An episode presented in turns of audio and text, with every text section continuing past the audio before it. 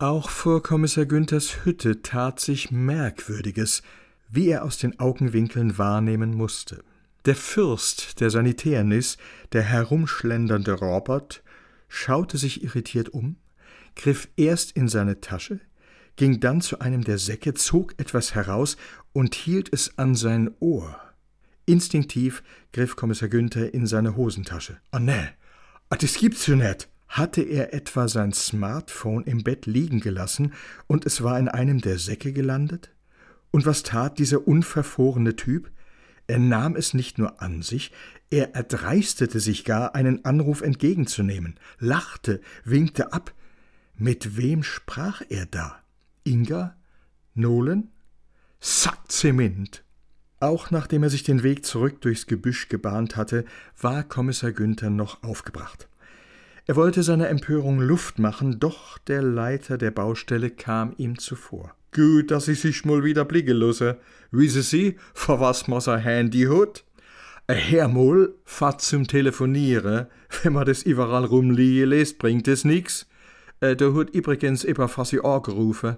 Sie, Kommissar Günther, fehlten die Worte. Der Karl May. Ob sie's nicht bald durchhaben, sein Buch, er hätt noch ein anderes.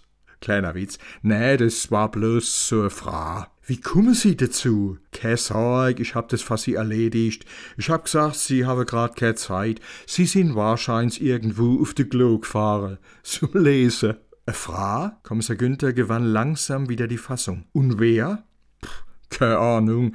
Meine war's jedenfalls nicht. Das hätt ich gemerkt. Äh, apropos, ich muss die gleich mal anrufen, weh im Nachtessen. Äh, ich darf mal kurz. Ohne eine Bestätigung abzuwarten, machte er sich an Kommissar Günthers Smartphone zu schaffen. Der änderte die Tonlage. Her mit! Was Wirkung zeigte, wenn auch erst nach Ende des Telefongesprächs zu den anstehenden Menüfragen. Okay, Schätzel, Dampfnudel, aber dann mit Supp, Sort. Da, nehmen Sie's. Und jetzt könnte sie mir auch mal einen Gefallen tun. Wissen Sie, ich bin um die Zeit als bissel müd. Und Sie haben doch bestimmt nichts zu gehen, wenn ich mal bissel an der Matratz horch.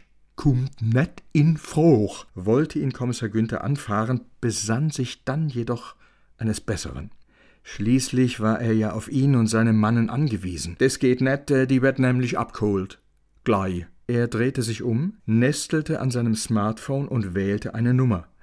Äh, ich bin's. Ein schlechter Einstieg. Äh, Folgendes, äh, ich hab doch bei Ihnen letzt die Matratz gekauft. Äh, genau, äh, die Fasshupfeloch. Nee, nee, äh, kein Problem, die ist super. Aber sie möge doch bitte die Matratze wieder abholen lassen und in Verwahrung nehmen, bis die Bauarbeiten abgeschlossen wären. Nein, mit den Bauarbeiten habe man nicht rechnen können, ein plötzlicher Wasserschaden. Sowas kommt halt schon mal vor am Hupfeloch. Sein unermüdlich kritischer Begleiter schüttelte den Kopf. Sie sind auch so ein Wasserschade. Alterle, Sie können ein Buch schreiben bei der Pfantasie, wo Sie haben.